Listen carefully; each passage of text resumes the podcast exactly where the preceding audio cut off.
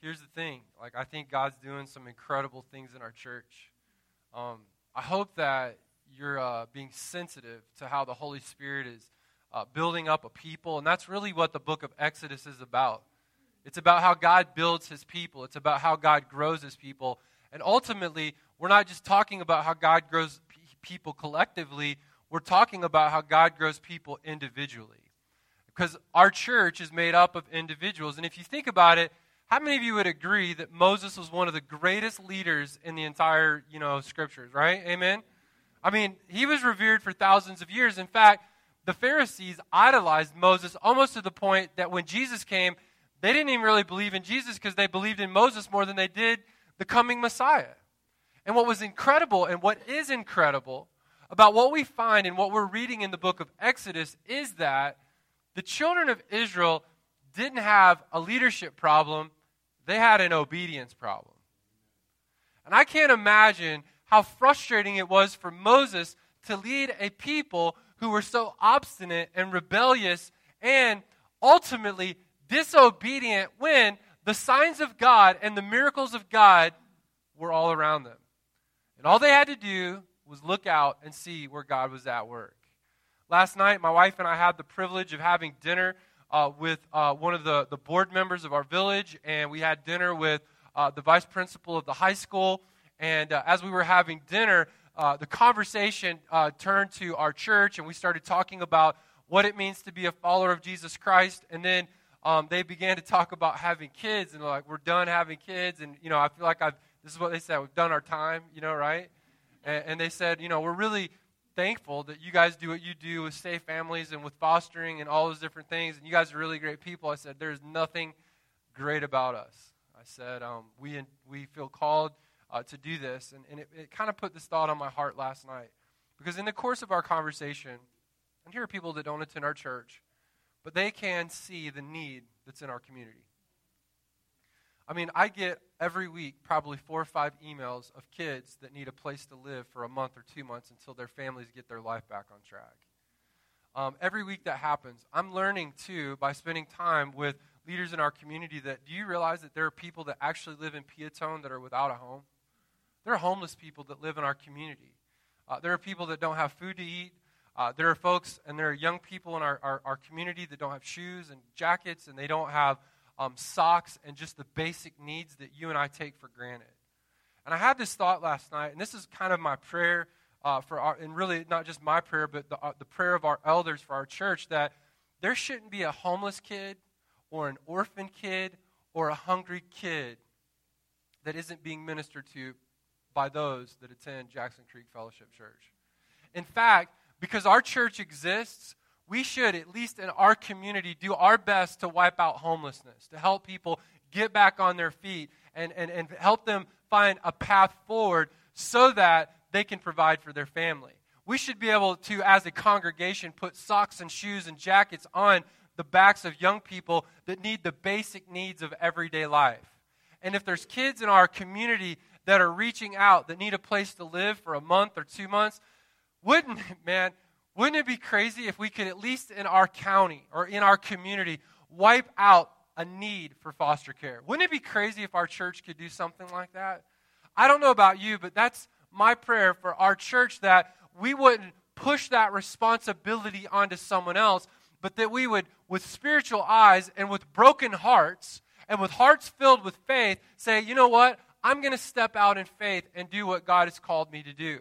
There's two young girls in our church right now, and I'm not going to go into detail because I want them to share their story with you in coming weeks. But they felt a need to start a fellowship of Christian athletes in our community. And so they called up the district director, and on Monday, with their own money in their own car, without their parents, they're going to meet with this district director to uh, discuss what they need to do in order to start a fellowship of Christian athletes in Peotone High School. Can I get an amen on that? I mean, that's what our students are doing. Amen? Yeah. And you know, as we get older, we kind of lose our faith. We kind of lose our way, and we have mission drift. And so um, I'm hoping that these young people will light a fire under the rest of us that we might see the incredible need that exists in our community to point people to Jesus Christ. there's a couple of ladies in our church that are going to start a, a, closet at the high school so that our kids uh, in our community can have socks and jackets and basic needs. And uh, they're going to be, we're going to be sharing more of that with you because this all aligns with our, our sin initiative. We partnered with Safe Families, and my prayer is this is there, there would be no place left in all of our community that hasn't heard first and foremost about Jesus Christ. Not even about Jackson Creek, but they've heard about Jesus Christ. I'm going to tell you, our church is so incredible, right? The other night, there's a lady in our church. Uh, she's not here today. Amy's not here today, is she? Okay, Amy Anderson is not here. She runs our mom's group. And there is a lady in our church that she's been ministering to for now almost two years. And I, hopefully she'll share this story soon. But the other night, she goes uh, to take her to the hospital because she goes into labor. On the way to the hospital, she has to pull the van over and deliver that child en route to the hospital. So they deliver the baby, and instead of calling an ambulance, they're three minutes from the hospital doors. They wrap that little baby up and drive it on into the hospital. Now, I want to tell you something. That's straight up ministry, right? Because I love you guys, but I am not delivering any babies. And I'm not doing stitches or anything that requires needles. I don't care how big of a weenie that the Clements call me. I am not a fan of the needles, right? But here's the thing when we talk about those things that God is doing in our community, the reality is, is that oftentimes we have what's called mission drift, and we, we, we, we drift off mission. We drift off and we fail to realize the calling that God has on our life, and we fail to realize what really matters and what's really important and what God is doing in us. And what happens is, is we fail to recognize how God grows our faith. And sometimes that happens because we find ourselves in a hard place. We find ourselves in a difficult place. We find ourselves, like the children of Israel, what we would call a desert place. And I believe this morning that God wants to elevate your faith. Not the person next to you, not your spouse, not the person down the street. I believe, honestly, the reason I'm here this morning, the reason that we're opening the Word of God, is because I believe that God has a plan for your life. And I believe that God wants to be so real to you and so big to you, and He wants to do something so incredible in your life that I'm here opening the Word of God because I believe that God wants you to grow in your faith. And the reality is, is that many of you this morning, your, your faith is stagnant. It's stalled. And there is nothing dynamic about it. There's nothing different about it. In fact, most of us that come on a Sunday morning, we come and we play church. We know the game. Stand up, sit down. Stand up, sit down. Raise my hands when they sing this song. Open my Bible when Pastor Mike gets up. Brother, how you doing? That's an old school church thing. Sister so and so. We know the the the the Christianese, if you will. But when we walk out the doors of the church, our faith is no more real to us than the person that actually hasn't even put their faith and trust in Jesus Christ. So, what I think, what I believe, is that God often puts us on a journey that's hard. And I don't think it's unusual that God takes us to a desert place. And it's not unusual for God to take us to a place of uncertainty or need to grow our faith. And this is exactly what's happening in the book of Exodus to the people of God. You may be here this morning and you might be like, man, my life is so jacked up right now. My life is so messed up. I don't know which way I'm going or which way I'm coming. And I'm wondering, and you might be asking yourself this question why is God mad at me? Why is this so hard right now? Or, what did I do to deserve so much hardship? What did I do to deserve so much need? Uh, what, here's another one. Will this ever end? How many of you have ever been there? And you're just sitting there thinking, man, I just want this to end. And if I just knew when, the, when, when this would be over, I could deal. You know what I'm saying? Because when I go to the hospital, I know that like if they rip the band-aid off, they just rip it off, I'll be okay. But if I have to go with like through ongoing treatment and pain, like I'm just like, I'm not down with this, right? If I just know when this will end, I could probably tolerate it. I want to tell you, God was leading his people on a journey that would test and strengthen their faith, a faith that would be rewarded with God's promise to deliver them. And listen, God wasn't just rescuing his people, he was going to reward them with a land that he had promised to their fathers hundreds of years before they were even in existence. And I want to tell you this morning that God is faithful and He keeps His promises. But listen, on the journey, no matter how incredibly difficult or no matter how hard your journey is, I want you to understand one thing this morning God is faithful to grow your faith. God is faithful. And I want you to understand this morning, and this is the problem for most of us, and this is ultimately why our faith to some degree doesn't grow. But this is the big idea this morning. Don't grumble about the desert because it's where God grows your faith. That's a lot of G's, and I didn't realize that. Don't grumble about the desert because that's where God takes you to grow your faith. Don't grumble about it. And this is exactly what's happening. Pastor Mike mentioned this last week. And, and again, you find the people of God in exactly this, the place where God wanted to be, and all they're doing is complaining. But when you understand this truth, this big idea, you're able to have a biblical perspective as you see the value in adversity. You see the, the value in trials, and you see uh, the value of, of the problems that you face while you're on the journey that God has for you. Scripture gives us truth to teach us that God grows our faith in a desert place. And here's the first thing that we see this morning, and that is this is that faith grows out of difficulty. It's simple. I mean, this isn't this isn't rocket science this morning, but but first and foremost, we see that our faith grows out of difficulty. You know, the, this is the second time Mike read this passage in verse uh, 17, verse 1, that the children of God needed water. If you go back to Exodus chapter 12, and we won't do that for the sake of time this morning, but in Exodus chapter 12, 22 through 27, they were in the same situation. They're out in the middle of the desert and they needed water. And what do they do? They start looking at Moses and they start complaining, We're going to die. I'm so thirsty. What are we going to do? And so God provides water for them. They failed this test before, so God was going to do what? He's going to test them again. God was directing them. Do you, do you realize this? God was directing them into a difficult situation to prove his power and build their faith, right? And this morning, God may very well be directing you in a difficult situation to strengthen and build your faith. Much of what we face is to teach us to trust. So look at this in verse number 8. The Bible says in verse number 8, of, of, of uh, uh, I'm sorry, verse number 7, he says, And he called the name of the place. The name of the place was Massah and Meribah. And so I want you to understand this morning that, that faith grows out of difficulty. So know this every place has a purpose. Every place has a purpose. There's no education like adversity. We learn the most. You might write this down. We learn the most in desert places. We learn the most when we feel alone. We learn the most when we feel the most desperate. We learn the most when we have our backs against the wall, and the only one that can deliver us is our faithful God. Whatever dilemma that you find yourself in, it's by God's design. It is, it is God's way of inviting you into a relationship, and it's surely not a time to grumble, and it's not a time to complain. In fact, I think it's incredibly sobering to think about how quickly we question the presence of God, even when He's working all around us. It's incredible. They just saw God split the Red Sea. They just saw God use Moses to, to bring water or to turn the bitter water uh, at another place into water that was actually drinkable. This wasn't something that God hadn't already done, but two chapters later, they're already freaking out again and wondering, how is God going to give us water? What are we going to do now? How many of us have done that? Instead of looking to God, listen to this. Instead of looking to God, they complained to Moses. They complained to Moses. The Bible says in verse 2 Therefore the people quarreled with Moses and said, Give us water to drink. And Moses said to them, Why do you quarrel with me, and why are you testing the Lord?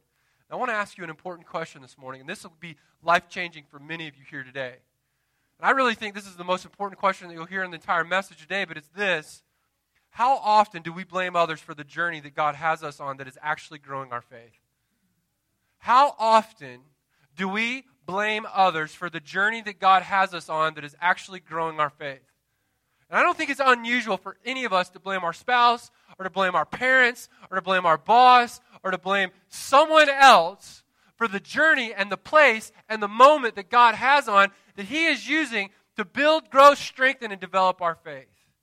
And so instead of complaining about where you are on the journey, we're called to start trusting God right where we are so that God can grow our faith to another level. But listen, not only does every place have a purpose, but every problem has potential. Every problem has potential. Listen, godliness, which is maturity, all right, it's maturity, isn't the automatic result of reading books or attending meetings.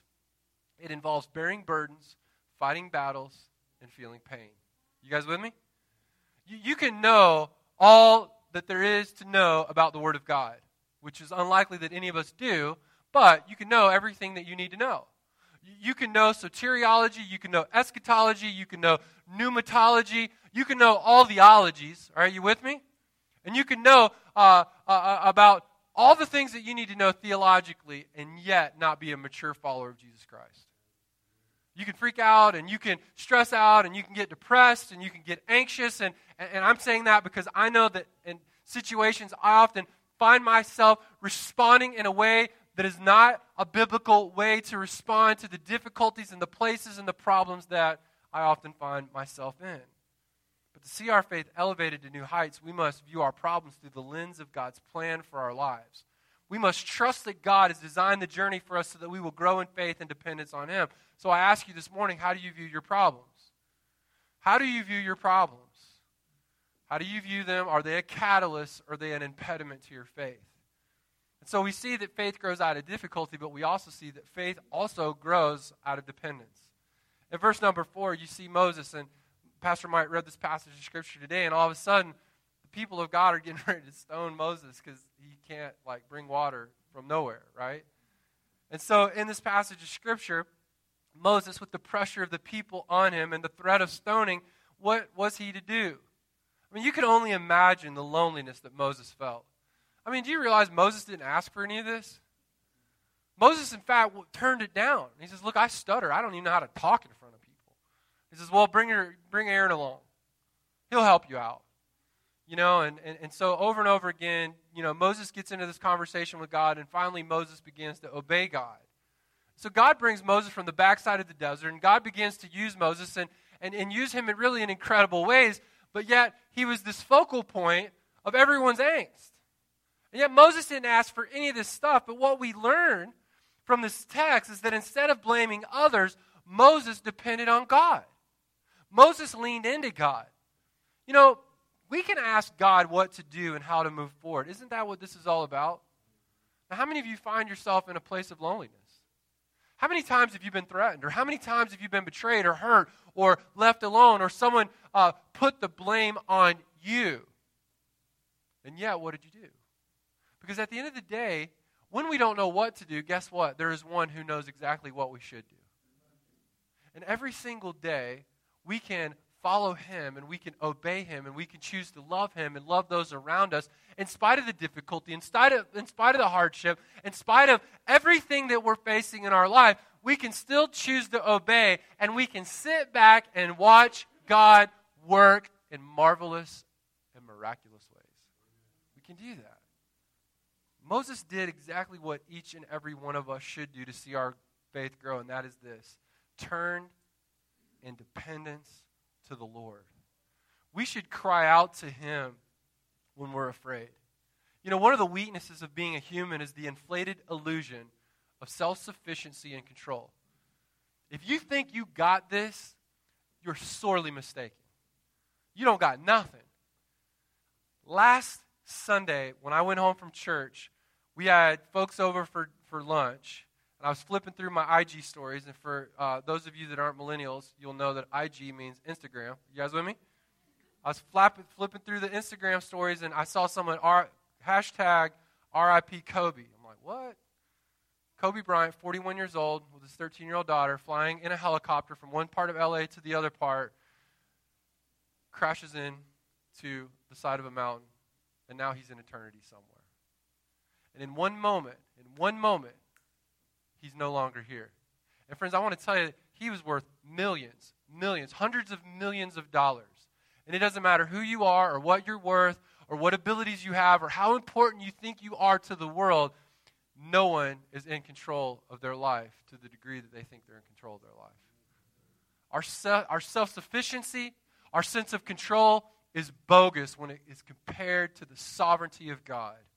So Moses did what we all should do, and that is depend on the Lord. The scriptures say that Moses cried out. He called unto the Lord. And that means that he, he called out loudly. The word Lord here means Yahweh. It's his proper name.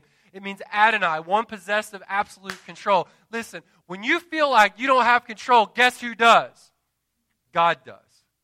When you feel like life is spinning out of control, his very name means that he's in control. His very name means that I got this. Nothing will touch you that is outside of my glory and that is not for your good.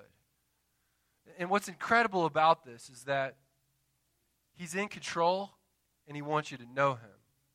His name is the one true God. And, his, and the emphasis is on His sure existence and listen, His relationship to His people. His very name, listen, means that He's in control and He's committed to a relationship with you and me. So He's not like just throwing us into the deep end of the pool and then walking away. Oftentimes, and if you're a parent like me and your kids are going to need therapy one day, like ours, I push my kids in the deep end. Can I get an amen on that? I just throw them in. But the whole time, you know what? I'm within an arm's reach because I know if they need my help, I'm going to do what? I'm going to pull them out. And friends, I want to tell you something this morning. God is no further than an arm reach away from your most lonely, dark, difficult moment. Man, it doesn't matter what you're going through, or how hard it feels, or how lonely you may think you are. God is no more than an arm's length away. And I want to tell you this morning, you can sleep at night because the Bible says in Psalms that he never sleeps and he never slumbers. And so we find Moses depending on him. I love what Bob Goff says. He says, We encounter God all over again every time we get desperate enough to realize that we're not in control. But not only that, but Moses was dependent on God in prayer. Moses cried out to God. This wasn't some, hey, God, I need some water. And oh, by the way, I might get stoned today, right? Moses was on his face before God, crying out to the one who would deliver, crying out to the one who could meet the needs of his people. And how incredible is it that Moses, who was being blamed for their lack of need, interceded on their behalf? And so the thing is this morning, it's not be like Moses. Because Moses is nothing more than a picture of Jesus Christ.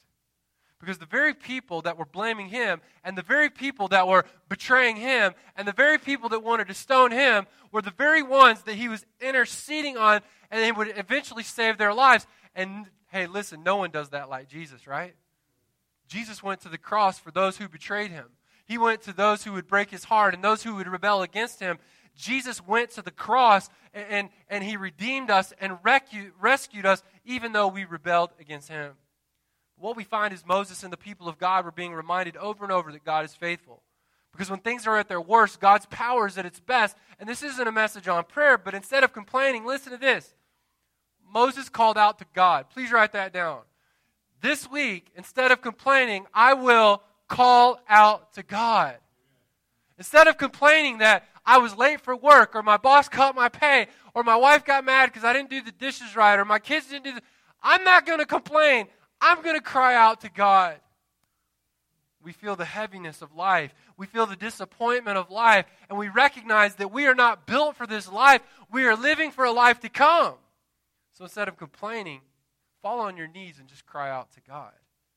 Tim Keller says to the degree that you could shed the unreality of self sufficiency, to that degree your prayer life will become richer and deeper. Prayer is the greatest expression of our complete and entire dependence on God. Prayer expresses a humility that moves the hand of God. Listen, one of the greatest benefits to the problems that we face is that it opens us up to the lack of self sufficiency, and we often see this play out in life. Some of you may find yourself this morning in a marriage that's falling apart. Some of you may very well find yourself this morning in a marriage that's falling apart. Others might find that you uh, find yourself in a situation where your children are beginning to walk away from the Lord and their, their hearts are turning away from God. Others are struggling with finances that just aren't there. Or maybe you're in a work situation that just isn't getting better. Some of you this morning have sick children. A, a, child with, with something that's going on that, that just it's terminal or it's or, or um, uh, it, it's just ongoing. It's a chronic illness. And others have a spouse that's just not interested. It's a disinterested spouse. And I want to say this to you this morning comfortable people don't need Jesus, desperate people do. So you can pray to Him. You can call out to Him regardless of the situation that you find yourself in this morning. So instead of complaining, try calling out to God in dependence for Him to work. And what we see lastly this morning is this is that faith grows in the divine presence of God. I love this passage of Scripture because in verse 6 he goes, Behold, I will stand before you there on the rock at Horeb. This is an amazing truth that we can cling on to. When we don't know the way, and when we don't know what to do, God will go before us. When we don't know the way, and how many times have you been in a situation where you're like, I don't, I don't even know what direction to go in on this. I don't even know what to do. I don't even know how this is going to play out. I, I don't, I, I just don't know. I'm afraid and I'm worried and I'm discouraged and I'm wondering, is this what my life is going to be like? Listen, God's going to go before you. God is near. One writer said this when all signs tell us there's no way out, we find God in the uncertainty and He makes a way. When I was a kid, it's funny how we remember things. Just this week, I got a call from my youth director. He's now a pastor in Princeton, North Carolina. He just called me this week. He said, Hey, I want to check in on you, see how you're doing. He was a mentor to me, and every year he would take our, our student ministry department on a mission trip. And every other year, we would go to a church plant, and we'd be involved in helping out a church planter plant a church in a town where there was no church. And then every other year, we'd go to a foreign mission field. And so we would, we would go and do that. And I remember one year, we put together a play or a drama for this church for their missions conference. And the song that we learned to sing in that drama was this song. And I'm 36 years old, and to this day, I still remember it. I'm not going to sing it to you, okay? Can I get an amen? But it was that song. amen. God will make a way when there is no other way. Some of you old timers probably remember that song, and I used to sing that when I was a kid in the little teen choir that we had there. Um, in fact, I, to this day, I tease my youth pastor because one time he flat out told me, he's like, dude, you can't sing. And I said, well, praise God, he called me to teach the word, you know, amen? But I remember that song even now as a 36 year old. And as I was reading that this week in my devotional time with Bob Goff on Love Does, I, I just remember that song and it just resonated with my heart because how many times have I found myself in a situation or a place in life where I didn't know the way out? I didn't know what to do. I didn't know how to put my foot forward. And yet, I found God in that moment, and God showed me the way in which I should go. And this morning, no matter where you're at or what's going on in your life, if you'll depend on God and you'll lean into His presence and find Him in the place that He has you, and you see the, the, the, the problem as a potential to know God and to love God and to depend on God, God will meet you in that difficulty with His divine presence what we find in this passage of Scripture, the way out was that God told Moses to hit the rock and that water would come out. And you know what that was a picture of? When Moses told him to hit the rock, the rock was Jesus Christ. And Jesus would be struck for us.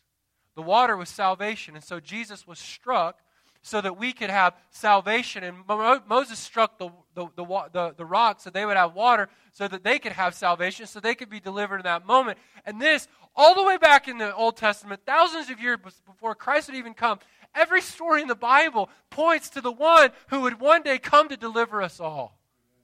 And so when we look at this passage of Scripture, their greatest issue wasn't a lack of water, their greatest issue was a lack of faith.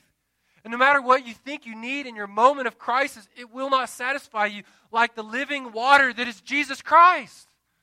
You don't need a solution, you don't need a way out. What you need is more of Christ in your crisis. You need more of Him. And what we find and what we can know is true in this text is that God drew near to His people in the desert by providing them water to quench their thirst. And today, God draws near to us when He provided Jesus to quench the ever aching thirst of our souls. So, every, listen, every difficulty, no matter whether you have a relationship with God today or you've been saved for 50 years, Every difficulty is designed by God to bring us back to a place of knowing Jesus Christ. That's your greatest need this morning.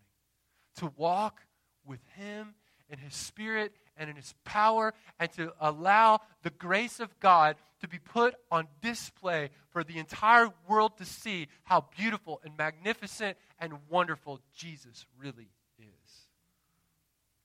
We can trust this morning that God is actively at work in our lives. This morning, you can move from a place of grumbling to a place of grace. Listen, God wants to meet you right where you are.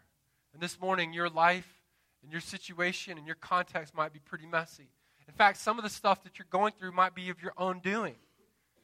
But God wants to meet you right where you are and give you what you need most. And you know what that is? Himself. He wants to give you more of Himself, and He is working right now to grow your faith. Tim Keller says there's no way to get through life unless you know how to get through suffering, and there is no way to get through suffering unless you have a living can't imagine. I can't even begin to imagine what Kobe Bryant's wife is facing this week. Especially if she didn't have the living hope that is Jesus Christ. Last night we were talking about this as we were sitting around at the end of dinner, and the whole conversation of Kobe came up. And the conversation went as this, and he said, Man, no one should outlive their own children. And they said, I don't know what I would do. One of them said, I don't know what I would do if that happened to us. I have no idea. And my wife and I, as much as I would miss her, and as she completes me, uh, you complete me, right? She's my help me. She's ride or die, man. We're in this thing. If I passed away, I told her, I have a red folder. Red means dead. Go to the folder. There's instructions in there. But don't mourn my death. Celebrate the life I lived and the reality that one day you'll see me again. Because we have that living hope. We can celebrate the reality that we're all going to die and we're all going to go through difficulty and we're all going to go through hardship. And as followers of Jesus Christ, we need to stop being so consumed with our difficulty, which we sometimes do, because we think that our difficulty is the only one that matters and it's the only one that's big enough for other people to notice. When in reality, the difficulty you're going through is the very thing that God wants to do to grow your faith so that you can minister to those around you. So that we can meet the needs that I mentioned at the first part of the message this morning. And so, my challenge for all of us this week is don't grumble about the desert because it's where God grows your faith.